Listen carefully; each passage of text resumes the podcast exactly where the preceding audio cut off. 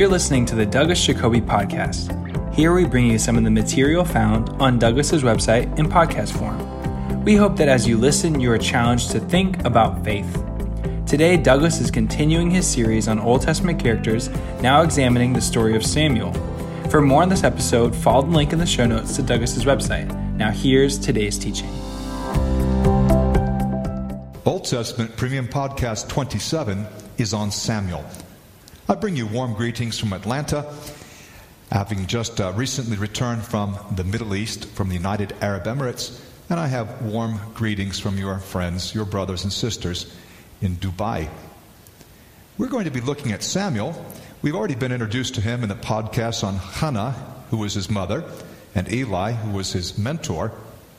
Samuel is the last of the judges. In fact, he's the one who will create the transition to the monarchy or the United Kingdom. The Philistines are growing more and more powerful. It's the 11th century BC. There's a dire need for leadership, for spiritual leadership. And Israel needs to emerge from the anarchic and chaotic period of the judges. Samuel spends his earliest years at home before his mother Hannah delivers him to the temple, where he's under the care of Eli.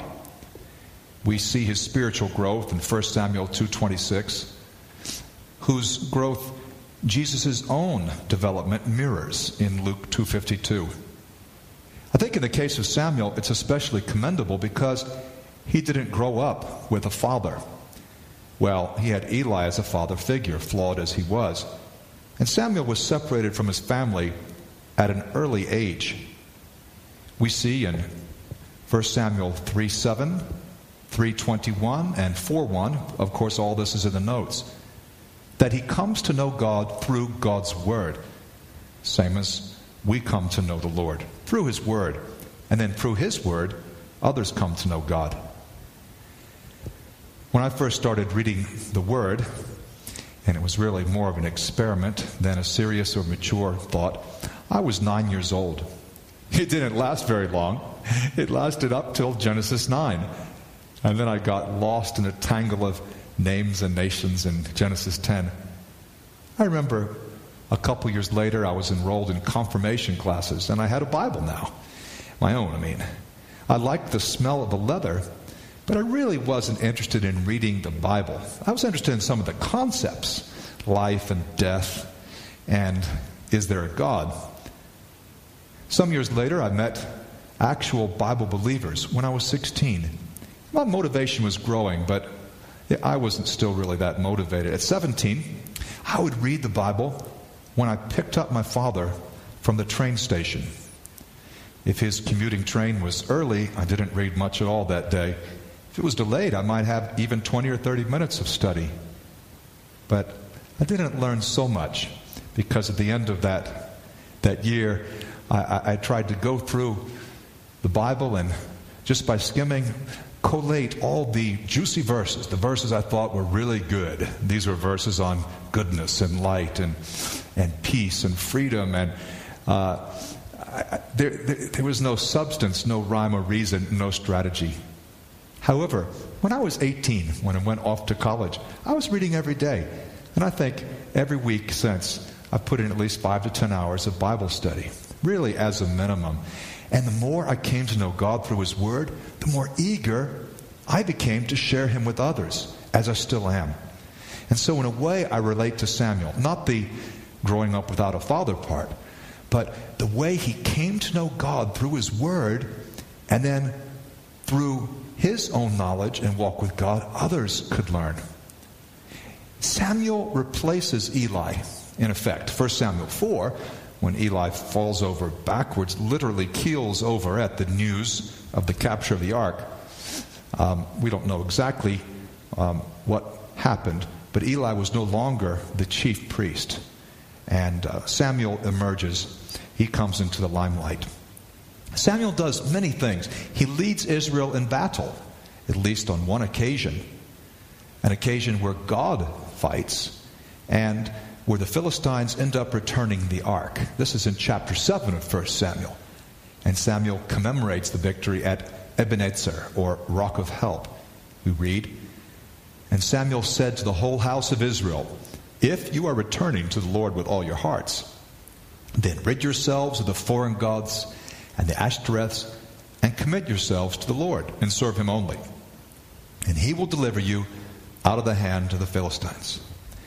So the Israelites put away their Baals and Ashtoreths and served the Lord only. 1 Samuel 7, 3 and 4, NIV. Well, this is similar to the challenge that Joshua gave the people of God at the end of the desert generation, if you compare it to Joshua 24. In addition to leading Israel in battle, we see that Samuel led, he decided cases, he judged, he was on a circuit. And this is in 1 Samuel 15, uh, 1 Samuel 7 15 to 17. We read, Samuel continued as judge over Israel all the days of his life. From year to year, he went on a circuit from Bethel to Gilgal to Mizpah, judging Israel in all those places. But he always went back to Ramah, where his home was. And there he also judged Israel. And he built an altar there to the Lord.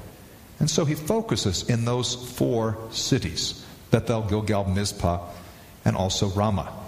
Interestingly, he's busy in his local situation, not just in the places he visits outside.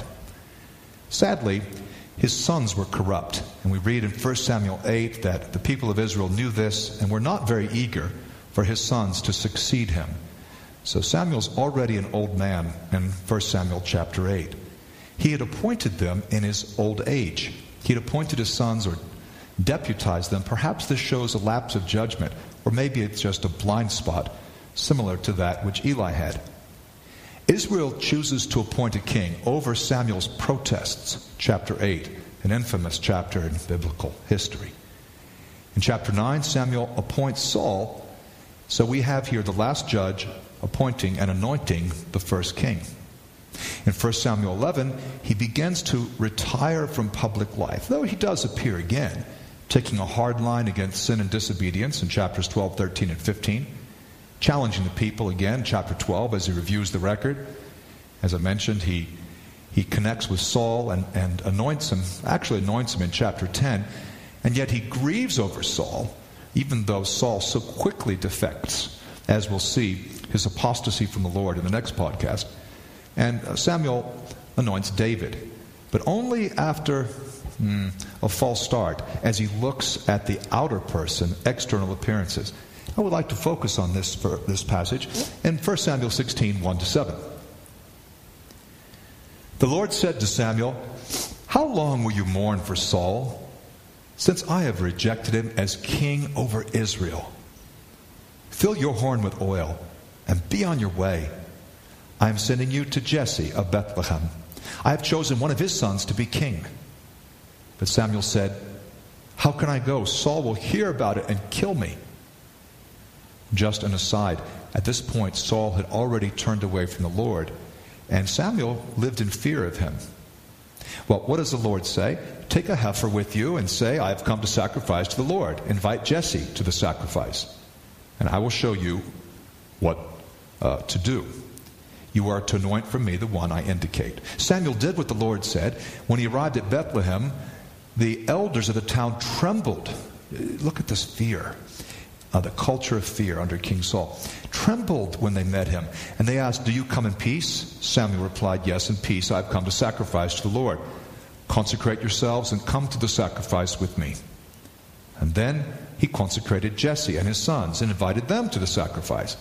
When they arrived, Samuel saw Eliab and thought, Surely the Lord's anointed stands here before the Lord. Eliab is Jesse's eldest son, Jesse the father, David, that is. Verse 7 But the Lord said to Samuel, do not consider his appearance or his height, for I have rejected him. The Lord does not look at things man looks at.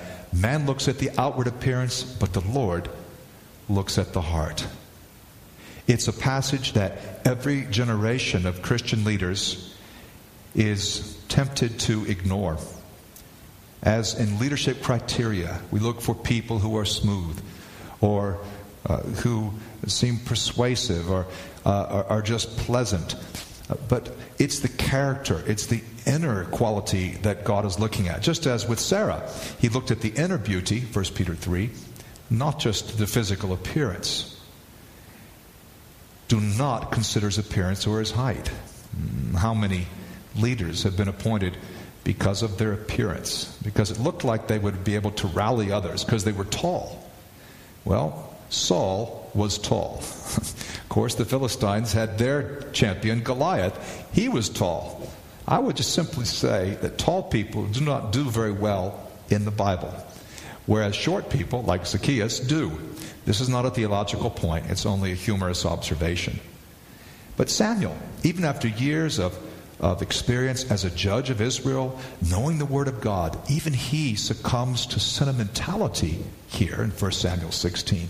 And if he can do it, what makes you or me think we will be able to have total objectivity? I don't think so.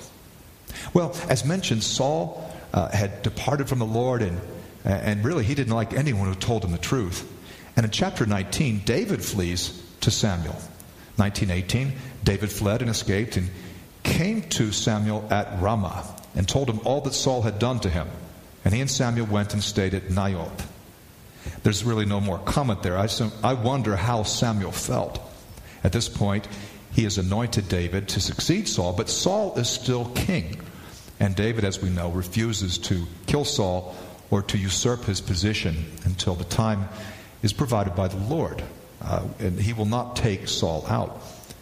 Well, uh, Saul, uh, Samuel also established a company of prophets. Now, this may sound a little bit odd to us because we think of prophecy as being something totally spontaneous and something the, the prophets really couldn't even control. Even in New Testament prophecy, we know that's false. In 1 Corinthians 14, the spirits of the prophets were subject uh, to the control of the prophets.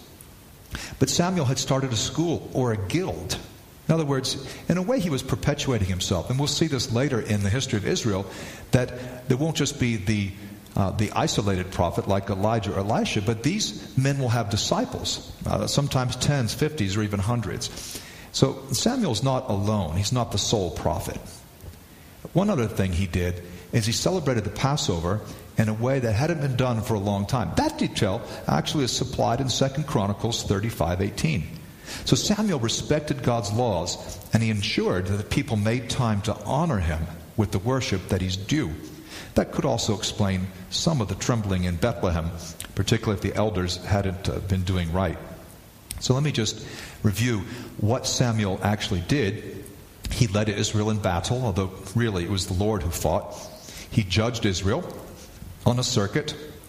He went uh, around to, to these various cities, and in this way, he was more effective, apparently, than just staying in one place.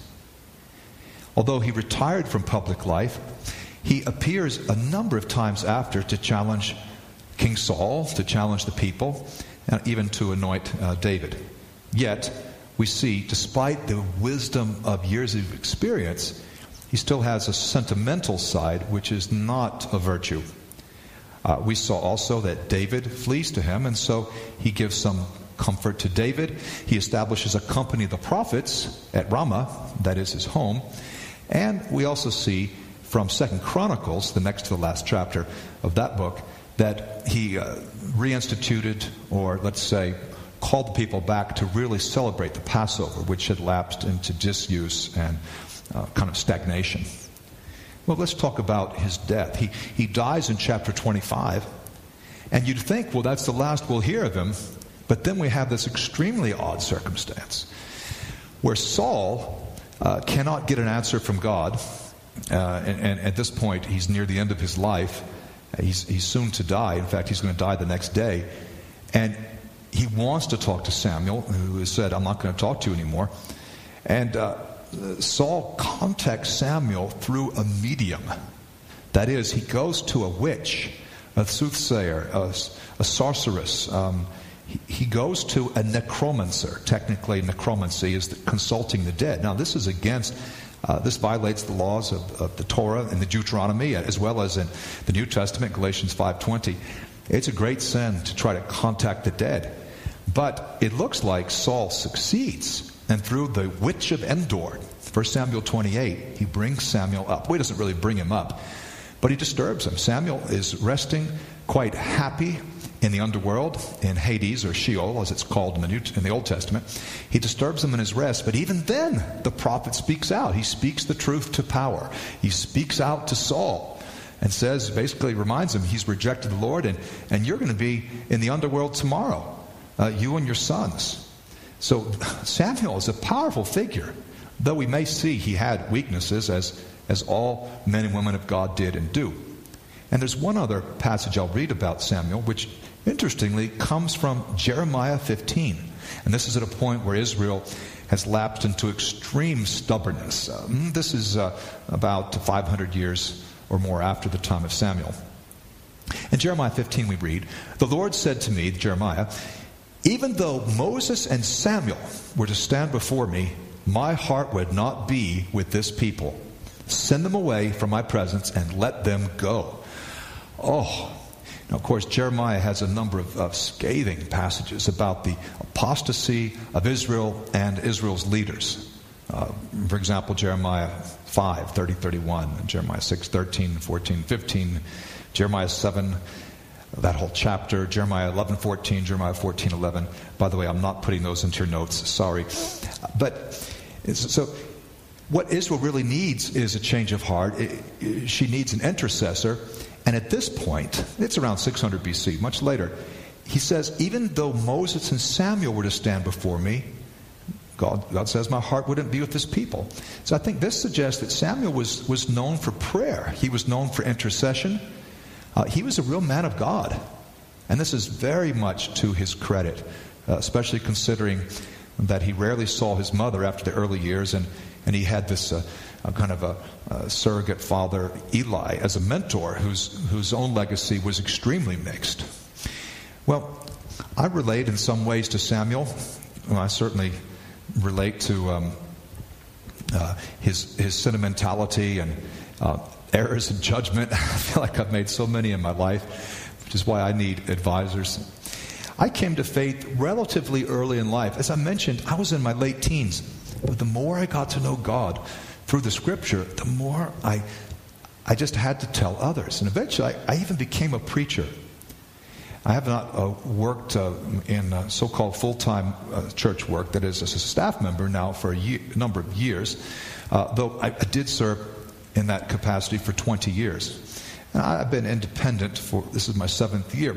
I still speak about 300 times a year, so it's uh, public. That is, it's a lot of preaching. And I, I, kind of go around city to city, so I, I guess I relate to Samuel on that level too. And I don't expect to ever stop learning. I, I think knowing the Lord through His Word, as 1 Samuel 3 shows us, is um, it, it's the way you do it. Uh, what guarantee is it that we really know God if we're just trying to know Him through uh, meditation and poetry and nature walks? I mean, to know God, we've got to look not just at uh, the general revelation, looking at the stars or the sea, but we've got to look at His special revelation to us in His Word. You know, like Samuel, I, I guess I've had some leaders over me, uh, over me, that is, in, in leadership, who who weren't so spiritual and left the Lord. And like Samuel, as I said, I, I don't always see this so clearly. I can be sentimental. I've learned to become more prophetic. Uh, not that I've usually been one not to speak up, but speaking with more confidence and perspective is something that it just comes in t- with time. Truly believing that God's word stands in judgment over the words, the ways, customs, practices, and sins of all of us Truly believing that, I think, gives me a lot of confidence. I know the ultimate authority is the Lord through His Word, it's not people. As far as the travel aspect, I, I get the feeling Samuel spent a lot of time away from his home in Ramah, but it's hard to, to measure it. I guess I, I'm usually in about 20 different countries every year, but I do spend the vast majority of my time at home. I think that's important to try to have an impact where we are. Samuel knew the Lord through his word. He cut a channel between himself and the people so that others could know God. This is my passion too. I know I'm sharing a lot of personal or autobiographical things, but I really, uh, I look at Samuel and I think, yes, um, I, I think I relate to him.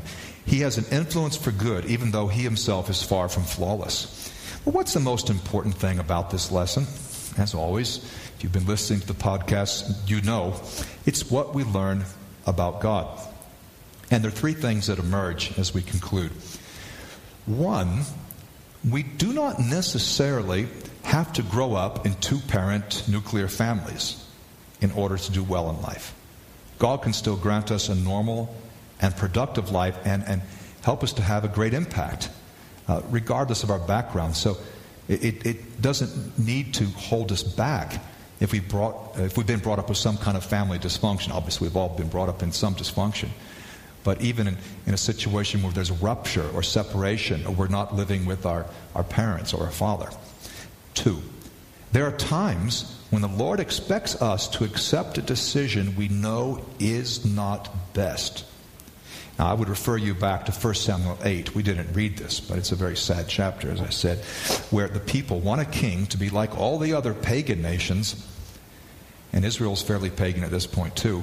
That's why I put it that way. And Samuel protests, and God says, just do what they say. Give them a king. I mean, the Lord knew this was coming. The provision was already made in Deuteronomy 17. Well, the point is that we don't always get our way. Even leaders, even people who should, whose words are respected, don't, don't always get their way, even when they're right. So there are times when the Lord expects us to just go with the flow and accept decision, even though we know mm, it's not really the best. And three, even spiritual men and women can lapse into sentimentality towards others. They can slip into failing to think realistically about where others are spiritually, just as is true of their own situation. God challenges such sentimentality. He has strong words with Samuel back in 16:1. And we need to stay soft and kind and hopeful and, and believe people can change. Yet on the other hand, be realistic and take our stand on the Word of God. We hope you enjoyed Douglas's teaching on Samuel. For additional notes and resources, be sure to check out Douglas's website in the show notes. The website has hundreds of articles, podcasts, and videos for you to access for free. You can also become a premium subscriber and gain access to thousands of online resources from Douglas's teaching ministry. Thanks again for listening.